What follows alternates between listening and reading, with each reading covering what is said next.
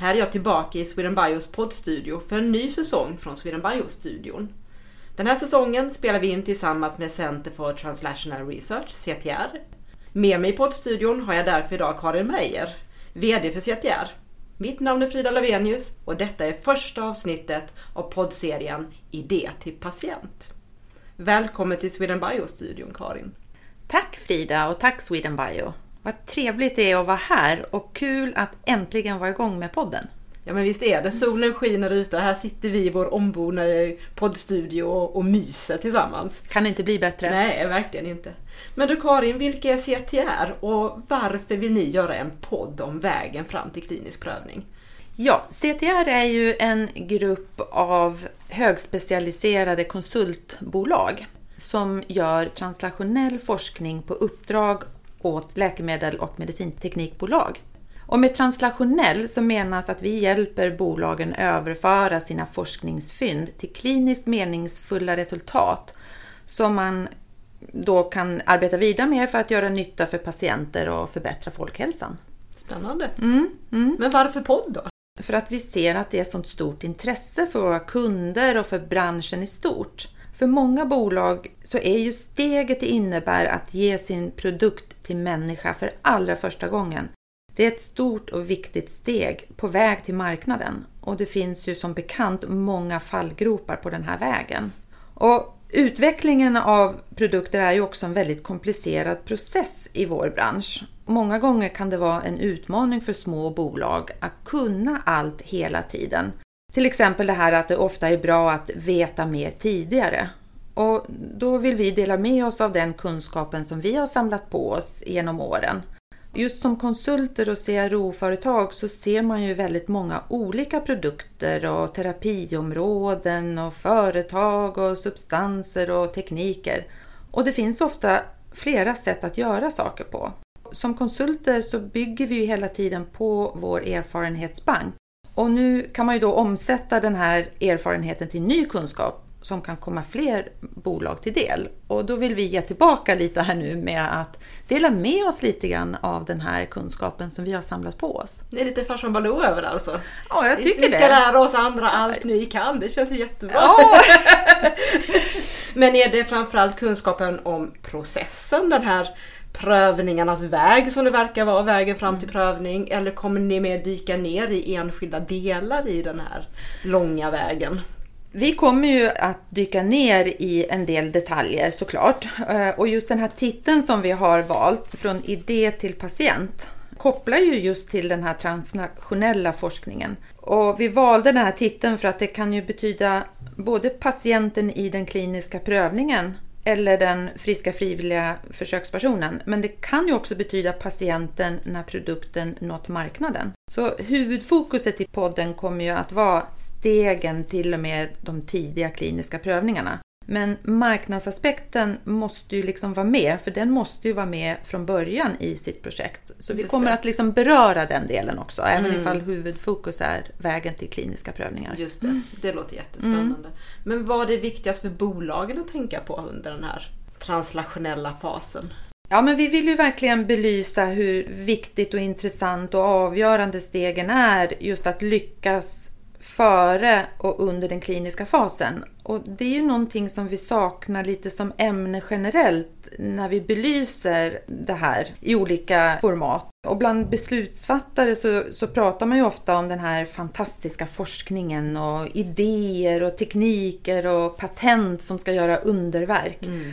Och så diskuterar man i ett nästa steg vikten av de kliniska prövningarna. Båda sakerna är ju såklart viktiga, men för att en produkt verkligen ska nå marknaden och patienterna så behövs det väldigt mycket forskning och kunskap kring så många andra områden och, delsteg just mellan forskningen och klinisk prövning. Som var och ett kan vara väldigt avgörande för om man lyckas i, i slutändan. Och det kan ju vara som till exempel eh, hur man ska göra med sin formulering, vad ska man välja för bioanalysmetoder, farmakokinetiska profilen och, och hur man på olika sätt kan påverka det här och liksom verkligen dra nytta av all den kunskap man har samlat på sig om sin substans eller produkt fram tills man ska in i klinik. Mm. Att liksom verkligen nyttja det här med nya modelleringstekniker och annat för att göra den kliniska fasen bättre. Men du Karin, det låter som att det är liksom en ganska stor härva, liksom ganska komplicerade och komplexa frågor som behöver nystas upp här för att få den här röda tråden kring hur man ska agera. Podden är ju egentligen, det ska ju vara lite lättsamt format och lättlyssnat och småtrevligt och sådär. Men eh, så, så varför har ni valt just poddformatet till den här Ja. lyssningen? Jag kan verkligen hålla med dig om det här och vi som har jobbat med den här poddserien, vi skulle ju egentligen behöva minst 50 avsnitt. Ja, kan jag tänka mig det.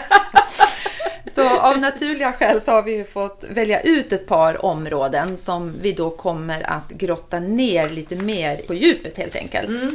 Och, och det vi då har försökt tänka kring det är ju att det kan ju många gånger vara svårt för framförallt de mindre bolagen att verkligen kunna alla delar och att veta vad och hur mycket måste man kunna själv och vad kan man låta andra kunna? Vad ska man fråga efter när man anlitar konsulter och, och andra då för att genomföra vissa delar helt enkelt? Mm, så att det blir ett ganska lättsamt format. Så att, så att jag kan lyssna på den här podden när jag cyklar till jobbet eller ute och springer. Jag behöver inte sitta fastlåst vid min podcaster med, med, med pennan i handen och vara redo att skriva ner allt som jag lär mig. Nej, det behöver du verkligen inte. Nej, och det som, det som är, är bra med poddformatet är ju också att man kan ju lyssna om. Ja, det kan När man man har göra. kommit fram Ja, dit man ska så kan man eh, lyssna om och, och ta anteckningar om man vill det. Eller, Jag hoppas eller att man så. kommer ihåg någonting, inte bara att det var någonting man skulle göra. Ja, just det. Kom ihåg att lyssna på podden. Ja. Du vet, många lyssnar ju på podden när man kör bil också så att vi vill ju inte orsaka några trafikolyckor här. Nej, den risken kan ju Ja. förstås inte helt Det var jobbigt för nollvisionen. Det Ja. kan det vara. Det kan det vara. Men hur tänker ni lägga upp avsnitten då för att få ett intresseväckande och lättsamt samtal i podden? I de här nästa fyra avsnitten så har vi lagt upp det så att avsnitten i grova drag följer utvecklingsprocessen. Mm. Och det här är ju i sig en viss utmaning eftersom den här processen är ju inte helt linjär. Nej. Nej.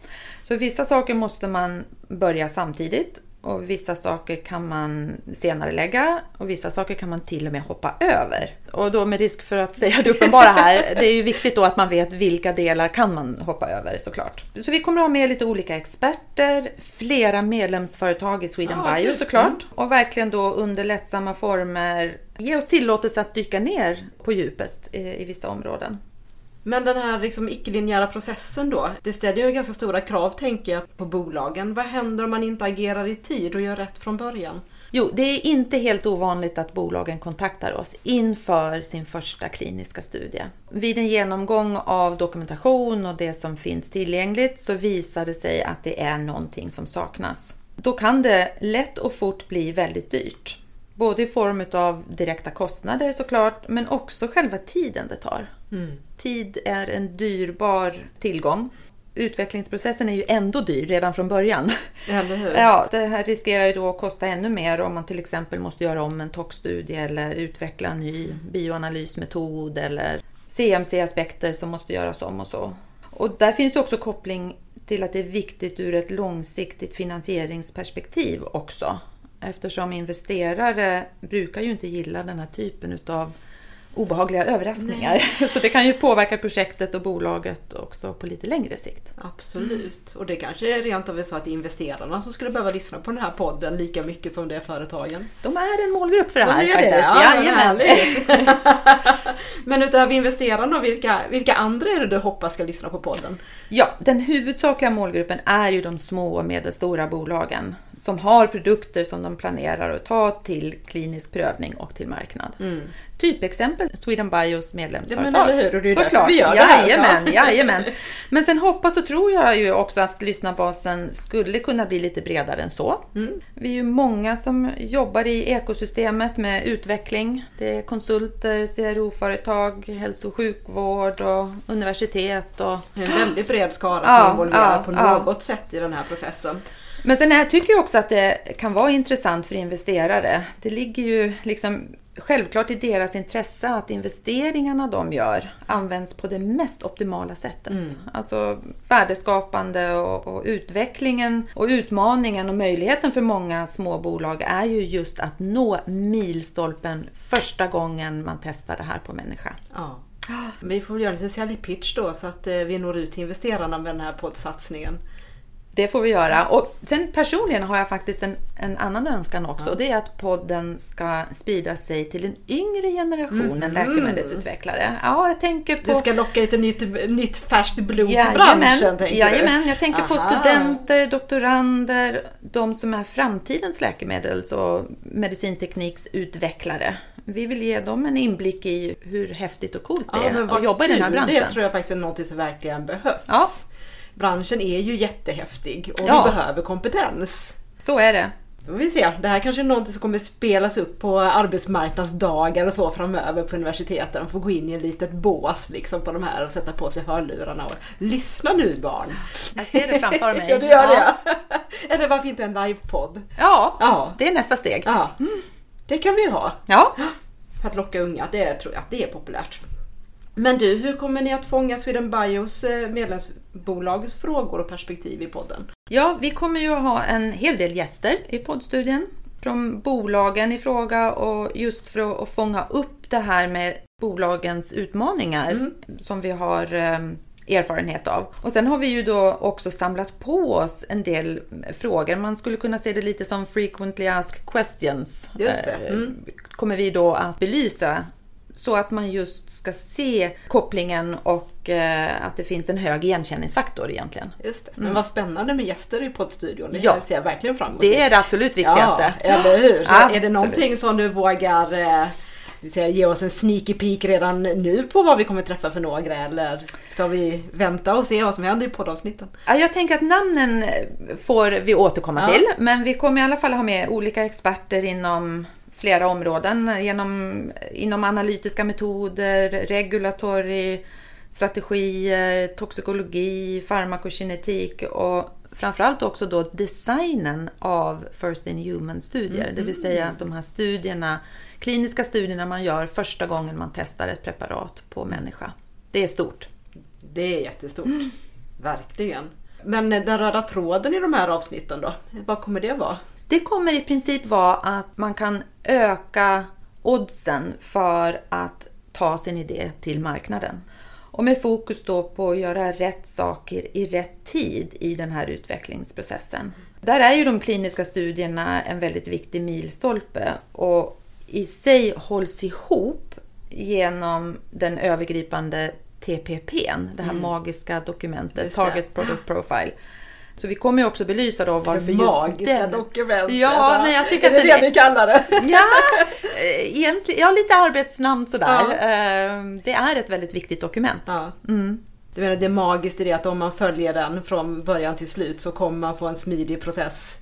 Ja, men den kommer ju säkert också att ändras under vägen. Ja. Men det blir också viktigt att eh, förhålla sig till det här. För, för där gav jag då liksom egentligen redan ett litet smakprov. Just. För just i det första avsnittet så kommer vi att göra en fördjupning i både de övergripande regulatoriska strategierna men också om TPPn. Ja. För i TPPn så är ju tanken att man ska beskriva vad vill man se i den här produkten som man håller på att utveckla. Vad är det man vill se? Vilken patientpopulation vill man nå? Hur ser safety-profilen ut? Vad vill man uppnå i form av Det är som en effektparametrar? kravspec igen. Ja, det skulle man kunna säga. I de efterföljande avsnitten så kommer vi att spegla just vägen fram till den kliniska fasen. Så att säga, vi börjar med TPP och det regulatoriska och sen kommer nästa avsnitt att handla om vikten av att tänka toxikologi tidigt i processen. Och sen följer ett avsnitt om CMC. Det näst sista avsnittet då, det kommer att bli helt dedikerat till First in Human-studier. Där vi tar upp hur man kan tänka kring startdos, studiedesign, gruppstorlekar. Och en annan sak som vi kommer att lyfta i det avsnittet och som jag själv tycker är väldigt spännande och som vi sällan hör så mycket om. Och det är de som ställer upp som friska frivilliga i de tidiga kliniska studierna. Varför väljer man överhuvudtaget Ja. att vara med? Kommer vi möta någon sån i podden också? Vi får, vi får se. Ah. Åh gud, jag blir jättenyfiken. Ja, ja, ja. Hoppas jag, jag får sitta klistrad och vänta och se vad som händer här. Ja, Men det känns ju också som att lite av den röda tråden ligger i betydelsen av timing och att agera tidigt även på det som kommer senare det stämmer bra. Det. Mm. stämmer bra. Men att just kunna välja ut vilka saker är mest kritiska att ha med Just sig det. tidigt. Just eh, rätt sak i rätt tid. Mm. Men bortsett från den här timingfrågan Ja. och att agera i tid. Är det någonting som du själv ser särskilt mycket fram emot att ta del av eller lyssna på under den här podden? Ja, det är nästan lite svårt att, att, att välja för allting hänger ihop så mycket. Men jag kan väl säga så att, att det händer så otroligt mycket i vårt område just nu. Nya tekniker, nya regelverk och ny kunskap. Det är så mycket att hålla koll på, både vad gäller internt för bolagen inom det aktuella terapiområdet och annat externt vad gäller vilka metoder kan jag tillämpa i min utvecklingsprocess. Och sen det jag tycker ju är väldigt spännande i det här life science-området, det är ju just att vi dessutom jobbar med biologi. Ja. Och jag tycker att vi glömmer det ibland. Det ger ju en, den här extra kittlande dimensionen av oförutsägbarhet. Mm. Så när man har studerat vissa mekanismer och modeller i, i både in vitro och in vivo så kan det ju liksom ändå hända någonting helt annat första gången man administrerar den här substansen till människa. Vad ska man tänka på då? Hur kan man liksom riskmitigera? För det är ju inte heller helt ovanligt. Nej. Nej, det låter som att det finns väldigt mycket i den här podden som är matnyttigt för både den ena och den andra kan man säga. Ja, jag kommer att ha svårt att, att välja. Ja, och svårt att slita sig framförallt. Men du, är det väldigt hett det här med kliniska prövningar just nu? Jag tänker på timingfrågan i varför vi väljer att göra en podd om vägen till klinisk prövning just nu. Ja, jag tycker det. Jag tycker att det, vi ser ett väldigt högt intresse för att göra sina kliniska studier i Sverige. Det har dels att göra med faktiskt att vi under pandemin höll vi kli- kliniska prövningsverksamheten öppen i Sverige. Mm, det gjorde vi. Det tycker jag vi ser lite frukterna av nu, att väldigt många bolag och länder har börjat eh, intressera sig för att lägga kliniska studier i Sverige. Oh, men vad spännande. Ja, det är jättekul. Men, men, men jag tror att vi kommer kunna bidra till det med den här podden också, att få fler företagsinitierade kliniska studier till Sverige. Eller få upp intresset för det i alla fall. som sagt, det är ju väldigt många pusselbitar vi behöver för att liksom verkligen eh, lyckas med det här. Och inte bara måste vi göra Sverige som ett attraktivt land. Det handlar ju också om att vi måste dessutom vara världsbäst på att genomföra de här kliniska Precis. studierna. Men eh, jag skulle absolut säga att, att den här podden kan väl kanske vara en liten pusselbit eh, som kan, kan Mm. men bidra det, till det det är här. lite som ett självspelande piano. Att får man liksom systemet i, i rullning och hög kvalitet och smidiga processer så kommer det att generera mer och mer och mer. Precis. För det handlar som du var inne på, det är både patienterna och det är ju prövningsklinikerna och det är ju ni som är liksom mellanhanden och ser till liksom hjälper bolagen att komma rätt och göra rätt. Så är det i verkligen. tid. Och fungerar det systemet så är det klart att man ökar attraktiviteten också. Precis. Och där tycker jag är väldigt intressant att du lyfter patientperspektivet. Därför att där har vi ju en hel del att jobba på i Sverige. Med att öka möjligheten för fler patienter att vara med i kliniska studier. Och där vill jag verkligen också lyfta att internationellt perspektiv har ju Sverige en väldigt hög IT-mognad i befolkningen. Så de här nya teknikerna som kommer nu med att göra fler moment i de kliniska prövningar virtuella. Det vill säga patienten behöver inte komma till kliniken för varje moment i kliniska studien. Det jobbar vi väldigt mycket med just nu och eh, ser positiva trender där. Så att Ja. det ska bli väldigt spännande att vara Jag med i den här Jag utvecklingen. tänker också att svenska patientunderlaget borde ju vara fantastiskt för vi är ju kända som early adopters både i teknik men också i, i, an, i annan utveckling och, och just det att vi har väldigt hög tilltro till både våra samhällsinstitutioner men också till forskning. Precis. Och det måste vara väldigt gynnsamt tänker jag för, Ja, så är det verkligen. och mognaden att vilja ta del av kliniska studier. ja. Det är jättekul. Det kanske vi får lite patienter också som kommer lyssna på den här podden. ja vi, får se, vi får se. Ja, vem vet? Ja. Men eh, Karin, vad hoppas du att lyssnaren har fått med sig när vi stänger igen den här poddstudion igen framåt sommaren här någon gång? Jag hoppas att podden har nått ut till så många som möjligt. Att den kan ha varit till hjälp i någon liten viktig detalj ute hos de bolagen som kämpar på med sin produktutveckling. Om inte annat förstå betydelsen av timing och att planera i tid. Precis, Ja. precis. Och det är också en viktig del för att stärka Sverige som, som land. Att utveckla läkemedel och medicintekniska produkter, inte bara i kliniska prövningen utan allt det förberedande arbete som behövs. Och det är en uttalad ambition från Sveriges regering också att vi ska locka fler företagsinitierade kliniska prövningar att förläggas i Sverige. Så är det. Och det här är väl då en viktig aspekt för att lyckas med det. Så är det verkligen. Och det här är också väldigt intressant om man tittar på den här utmärkta branschrapporten som Sweden Bio tar fram. Just det. Att det är faktiskt också av de svenska bolagen fler och fler företag och projekt som når längre Mm, i sin utvecklingsfas. Som når, alltså antalet projekt från preklinik som lyfts in och kommer in i fas 1, och fas 2 och fas 3-studier i Sverige ökar ju. Och det är ju fantastiskt roligt att se. Vi har väldigt många mogna projekt just nu Ja. i, i, svenska pipeline. Men eh, jag tror att vi kommer se ännu mer utav det. när Ja, vi kartlägger tror nästa också gång. det. Men Karin, vad hoppas du själv få med dig från poddsatsningen? Eller du eller CTR? Vad, vad är era förhoppningar? Nej, men vi vill verkligen öka synligheten för det här området. Alltså kunskapen från det att en idé finns fram till att man ger sin substans. Det är lite av en blind människa. fläck idag. Ja, jag, jag, jag tycker det. Eh, det. Det pratas ju väldigt mycket om det här eh, uppfinningarna och kliniska prövningarna. Men just all den här viktiga forskningen och kunskapen som behövs för att utveckla, för att kunna nå kliniken, tycker jag ofta Det pratas inte så mycket om det syns inte Nej, så men mycket. Mm. Precis. Och vad beror det på? Lite svårt att säga. Jag tror att det beror på flera saker. Jag tror både politiker och beslutsfattare, för dem är det väldigt lätt att förstå en idé. En revolutionerande idé eller ett patent eller en ny substans. Och sen är det väldigt lätt att förstå. Men man måste ju testa den här substansen på människa. De två sakerna är väldigt lätta för alla att förstå. Då, då kanske man bygger verksamheter, eh, liksom strukturer efter det. Men just de här alla delmomenten som behövs, det är ju resultatet av de vik- viktiga forskningssatsningarna man gör på våra universitet och lärosäten. Att det finns kunskap som är forskningsbaserad. För det är liksom att, eh, kritiska moment. Får du inte till rätt formulering, då har du ingen produkt.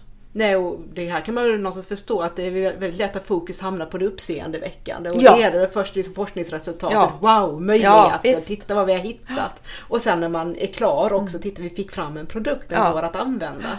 Men, men just det här, det, det som händer däremellan bygger ju oerhört mycket på engagemang. Då är ju tillbaka här med patienterna igen. Här är ju både företagen eller forskaren, vem det nu är, som har kommit med, med, med idén. Och sen har du klinikerna i sjukvården som är inne och hjälper till och sen har du patienterna som ställer upp i det här också. Så det, är- det, det är ett enormt egentligen initiativ och engagemang men också administrativt och dyrbart. Och långa och krångliga processer. Precis. Men det är klart, det är väl inte så lika upphetsande som de fantastiska resultaten. Nej, Nej. Det, det är väl fullt mänskligt att, Ja. att tänka så. Men Så- desto viktigare att man lyfter fram det i ljuset. Ja, och det, det ser jag personligen fram emot. Att, Ja. att ehm, belysa de här viktiga delarna. Ja, det, det tycker jag känns jätteviktigt också. Det är en väldigt stor del av det som branschen gör. Så är det. Och eh, en annan aspekt då till det du nuddade vid, det är ju också att om vi backar bandet 15-20 år tillbaka, då var ju den regulatoriska processen och att få en produkt godkänd, det var ju också ett likhetstecken med det och att man kunde använda produkten. Det vi ser nu börjar man ju diskutera det här lite grann, att, att produkterna vi tar fram, hur kan vi också säkerställa att de kan komma patienterna till gagn? Ja. Kopplat till reimbursement-system och, och, och annat. För att det brukar ju vara, historiskt sett så har ju det regulatoriska och reimbursement varit extremt separerade. Att de inte riktigt får beblanda sig med varandra och det finns det ju en, en finess med såklart. Men vi vill ju inte godkänna produkter och lägga ner hela det regulatoriska arbetet utan att vara säker på att produkten kommer att kunna användas Ja, och att någon precis. kan betala för det. Och sen samtidigt så har vi utvecklingar med avancerade terapier och precisionsmedicin vilket Precis. också ställer ytterligare krav på just specifikt de här processerna Det gör det verkligen. kring prövningen på människa. Mm. Ja, det är väldigt mycket spännande som händer inom området. Men det är ju inte du som kommer att programleda den här podden utan det är Jenny Högblad som kommer göra det. Ja! Och jag är jätteglad åt att det är Jenny Högblad som kommer att leda den här podden. Hon har nämligen en perfekt bakgrund för det här. Hon är journalist och biomedicinare och till vardags jobbar hon som marketing manager på Clinical Trial Consultants som är ett fullservice CRO med tillhörande fas 1-klinik där man just gör de här riktigt tidiga och första first Så hon har helhetsbilden här. Hon jobbar med det här dagligen. Ja. Spännande. Ja. Och så ska hon möta massa spännande personer här i studion. Ja, Ja, nej, det är, det är svårt att vänta va? så är det. Men du och jag kommer ses här i poddstudion igen i slutet av våren för att summera den här serien. Vad hoppas du att vi kommer prata om då? Eller vad vi kommer säga då? Jag hoppas att vi kan summera att podden har nått ut Mm. och att lyssnarna tycker att den har varit till hjälp i någon liten del i deras egen utvecklingsresa och utmaningar. Och jag hoppas också att våra politiker och ja, kanske några beslutsfattare här i samhället har fått upp ögonen för den här stora viktiga delen som det handlar om. Att ta en idé till patient. Och att det är viktigt att vi här i Sverige säkerställer att vi har en fortsatt stark kompetens i, i det här området. Inte bara nu, utan också För framtiden. för framtiden. Jag ser det som en investering. Ja. Ja, det ska bli spännande att träffas här igen och följa upp på vad vi har fått ut från den här poddserien. Jag hoppas lite grann på en kioskvältare. Ja, det gör det? Ja. ja. Kommer du själv sitta klistrad framför din podcaster då? Ja, då. När avsnittet släpps? Det kommer jag också göra Ja. kan jag säga. Även om jag kanske tar det på cykeln, det vet jag Ja, inte. ja, det är helt okej. Men stort tack för att du kom hit idag Karin. Podden Idé till patient kommer du att hitta i din podcaster och är en produktion från Sweden Bio-studion. Själv heter jag Frida Lavenius och med mig idag hade jag Karin Meijer och detta var introduktionsavsnittet av poddserien Idé till patient.